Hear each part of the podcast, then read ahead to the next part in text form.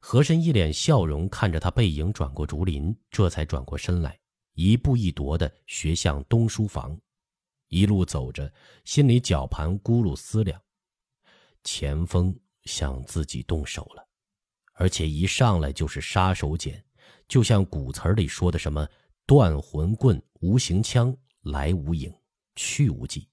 若单是这一条也还罢了，可怕的是自己事前一些不知。钱某葫芦里装的什么药？在贵州，他几乎没什么耳目。大小的这个白面书生揣的什么证据亲来北京？更令人心怵的，现放着一位十五爷和钱锋交好，与自己从不交心，瞧乾隆面脸上敷衍而已。就是乾隆对钱锋的信任还在自己之上，几次透出口风说钱锋是大贤儒生，他心中自知乾隆亲昵爱重。这份恩情也不过是想东家善待善于理财的账房先生，闲时能陪着主人逗闷子取乐的奴才罢了，怎能和这位辅相秉国之才同日而语？本来想派两个人到贵州用银子弥缝补漏，把各处账面走平的。和珅此刻忽然犯了狐疑，焉知前锋没有预作筹谋，放了卧钉子等自己的剧？灭了他。和珅心中电闪般划空一过，随即又变得犹豫了。前锋不是微末小员，是起居八座的封疆大吏，怎么动手？一个失漏败事，就是祸灭满门；就是成功，情形也与国泰大不相同。朝廷也没有凭空死一名大员，不穷至追究的理。刀登起来，刘墉、阿贵各部院清流都会一窝蜂的拥上来。事到临头，和珅才发现自己只有一个不稳当的靠山，连一个真正的朋友都没有。真正是单丝不线，孤掌难鸣啊！正想得心乱如麻，毫无头绪，见卜人从东书房山墙捧着奏事匣子，取着步子过来，忙收摄心神，干咳一声，站住了脚，问道：“是黑水河的折子吗？”这会儿送到哪里去啊？捕人低头眯眼儿，正走道呢，听声抬头见是和珅，忙陪笑道：“哦，何中堂呢？是赵大军门写来的，十五爷看了，批转过来给阿贵、刘墉和您三位军机。方才您不在，他们两位看过了，着我正寻您呢。”和珅这才知道阿贵已进了园子，就捕人手中打开匣子。一边抖开来浏览，口中笑问：“贵中堂几时进来的？刘墉还在书房里吗？”捕人笑道：“是，贵中堂没有在陆河一歇马，直接进来请安谢罪了。这会儿正和刘大人说话呢。”和珅嗯了一声，不再说话了。看折子时写的是马光祖和赵惠已经联络通畅，赵惠不准备与大营会合。命马光祖将大营西移二十五里，呈犄角之势，与霍部军对峙。军务粮秣诸事背细奏陈，写了足有四千多字，他也看不出什么头绪，捧着折子道：“你先去吧，我去见见他们二位再说。”说罢，转身抬级上阶，进东书房。果见刘墉和阿贵正在对坐说话，和珅双手一弓，呵呵笑道：“哈哈。”方才和皇上还说起贵公，我忖度着你就急着赶到，至少今夜才得到的，想不到这么快就见面了。刘墉和阿贵早已起身，各自拱手揖让。阿贵见和珅时，似乎比他离京时略胖了点儿，颧骨本来就薄晕泛红，此刻看更润泽粉潮了些，眼圈周匝仍是略见暗淡，这是夜眠不足。百试不爽的证据。刘墉却知和珅急修边幅，见他朝靴袍脚都沾着草屑，领口袍纽也松了，他从没有这样形容的。刘墉不禁诧异，问道：“你好像有什么心事啊？”和珅吓了一跳，见刘墉审视自己，上下看了看身上，回神笑道：“啊，啊，没有，走着道看折子，忘神了。”这赵慧是怎么回事？一会儿被围了，说的凶险万分；一会儿又说不要紧，既和大营联络上了，又是我众敌寡，却又不进兵，杨敌角似的顶着对峙，这是什么把戏呢？说着便打量阿贵，似嗟似叹的说：“嘉木公瘦多了。”阿贵果真比离京时清癯了许多，本来略带长方形的脸，因腮边稍稍下陷，颧骨突出了许多，眼圈也有些松弛暗淡，还微微有点浮肿。前额的头发是新剃的，因为歇顶，灰白的发辫根留得小，总起来也就拇指粗细，只两道苍重的浓眉仍旧是老样子，卧蚕似的压在眉棱骨上。他正在看地图。听着和珅和自己搭讪，只抬眼点头微笑了一下，目光仍不离地图，说：“你也是衣带渐宽了吗？掏钱难买老来瘦吗？刚刚见过皇上，我想这会儿就请见，又怕皇上要进膳歇中觉，正和崇儒商量呢。”和珅料他是要进去请罪请安，从潜意识心里愿意这位首辅军机再碰个灰头土脸。乾隆正和四春游龙戏凤，这时请见没个下触眉头的，打着主意，脸上笑嘻嘻的说：“出来和刘宝琦又说了一会儿话，不晓得皇上这会儿在做什么。不过皇上今个儿心绪还好，您是奉旨出差远道回来的，且皇上也知道您进来，该当进去请安的。大约皇上此刻还在寒温泉那边吧。”说罢便吃茶。刘墉笑着起身道：“我有案子要奏，我们二人一道进去吧。”阿贵也就起身。和珅一送出他们，便叫过小苏拉太监，吩咐道：“你到北园宫地上叫刘全进来，告诉刘全，让丁伯熙和晋朝阁晚间到我府上去，要出远差，听着了。”说着，顺手递过五两银子，那太监喜得谢赏去了。第十九章，亏空案，阿贵遭斥责，襄阳道前锋遭暗算。刘墉、阿贵由太监导引到宜人弹拨偏宫外，由女官入内通报。阿贵掏出怀表看时，恰正午排二刻，摇了摇头，皱眉说：“主子怕是刚进过午膳，来的有点不是时候呢。”刘墉道。你既进了园子，无论如何该见见驾，宁可碰了，下午再来也好。说着，果见那女官出来吩咐道：“皇上旨意，请两位大人这边凉亭子里歇着候旨。”刘墉还要问话，女官已经去了。这一候旨啊，就足足候了半个时辰。这座凉亭子就坐落在寒温泉宫水榭子南边。西依流溪，南傍浅池，头上老树熠日，脚下苔滑石梁，林鸟啾鸣间，老蝉长吟，四匝林木，竹树碧色幽深。坐在这里，诸般都好，只是不能纵谈说笑。见太监送来茶水，两个大臣只合在石凳上品茶观景，不住的去着宫门那边动静，却不见有进城御膳的。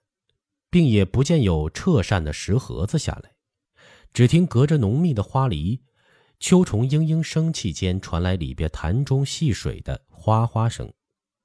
见或可闻几个女人叽叽咯咯的笑语，都不甚清晰。二人都觉得诧异，也无处询问，直到未出时分，才见那女官踩着花盆底，昂胸凸肚出来，传旨说：“皇上叫进，在西配殿觐见。”二人忙起身喝腰，恭肃称是，跟着那女人逶仪进来，由正殿丹池北驱过，在西配殿门口报名。听乾隆轻咳一声，吩咐：“都进来吧。”阿贵高声答应一声：“是。”呛驱而入，伏地拟手行礼。刘墉是日日见面的，也只所随着叩头。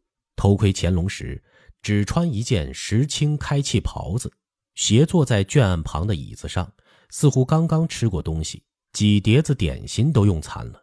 见发辫也是湿的，刘墉心中不禁一动。和和珅想的不大一样的是，乾隆精神心绪十分之好。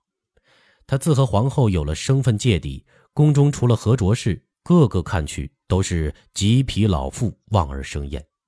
何卓氏又在男女事上极为凉淡，往往推病挂红，谢辞事业。和珅弄来这四位风月场上的鸡年，闹得新鲜不可方物，竟是自当皇帝不曾尝过此味。这里接见大臣，倏地想起。方才与四美同笑鱼水之乐的情景，忍俊不禁，只想来个玩儿。树又想起阿贵是回京领罪的，咧嘴板脸，哼了一声，问道：“见过你十五爷了，都起来，那边屋子上坐了吧。”刘墉便谢恩，起身屈坐，阿贵却跪着不动，连连叩头说：“奴才先进的大内。”见着了八爷，才知道主子和十五爷在园子里头。十五爷在淡宁居西华厅接见了奴才，刚刚说完西县军务，奴才请十五爷代奏，立立畏罪之情。十五爷说万岁爷还要接见，奴才自私是戴罪之身，办砸了差事，即陷主子于不明之地，仰愧天恩，辅作良知，内疚羞赧焉，没脸见主子。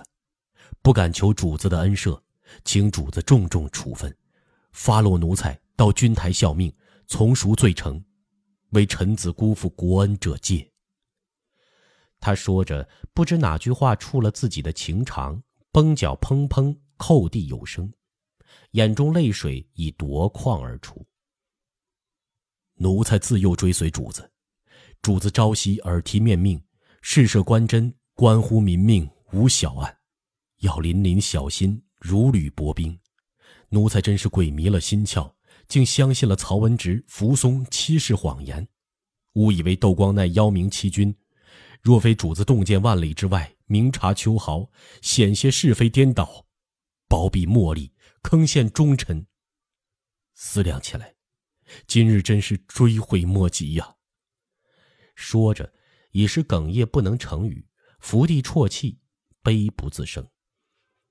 坐在旁边的刘墉想起阿贵从来都是谨慎中捆，军国大政事无巨细，处置的小心翼翼，唯恐一事不周全，唯恐一人受冤意，不想一个搓爹竟捅下这么大的篓子。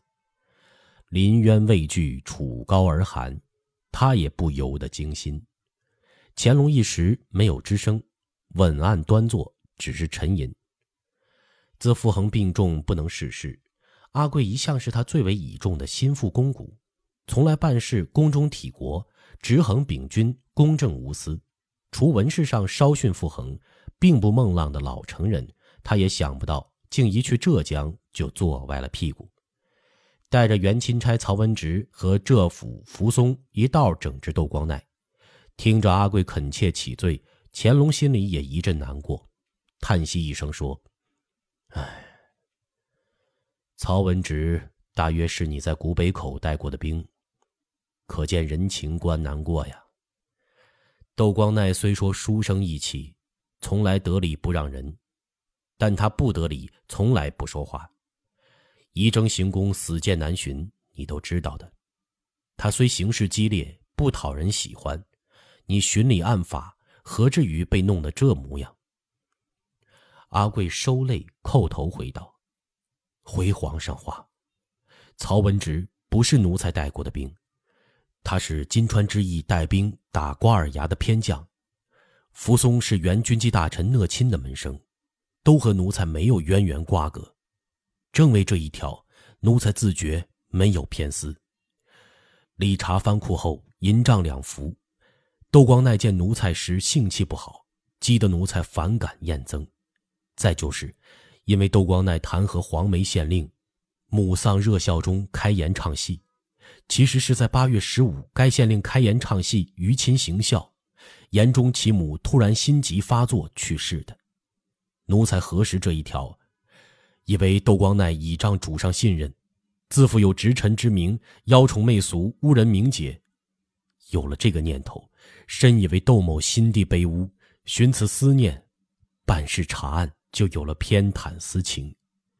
总之，奴才不能理情查事，虽百词不能智慧自辩，求主子重重治罪。你是怎么问窦光奈话的？奴才知道黄梅一案已经有了先入之见，问他，永嘉平阳二县借古乐派的事是何人告知？他答，不能记忆姓名。奴才又问。你说藩司织造圣柱进京携带银两，有什么证据？他说，这也不能指实。他这么答话，奴才就恼怒了，但当时并没有发作。曹文植、扶松、圣柱待奴才亲自查看藩库，银账符合，银色无误，被他们当场蒙蔽，就更验窦光奈无事生非，又急着彻查清白，回京料理赵惠的军务，这么一误再误。一错再错，陷溺愈深，以至于黑白颠倒。他这么一说，刘墉心中已是雪亮。阿贵心绪不好，问话问得浮躁，窦光奈答话也甚欠温存，两颗棘藜碰到了一处，还有个不刺的。正思如何转还，乾隆笑叹道：“窦光奈不买你的账，惹火了你。”扶松一干人又甘言媚你，哄着你，就成了这番错误的缘分。刘墉看是不是这回事啊？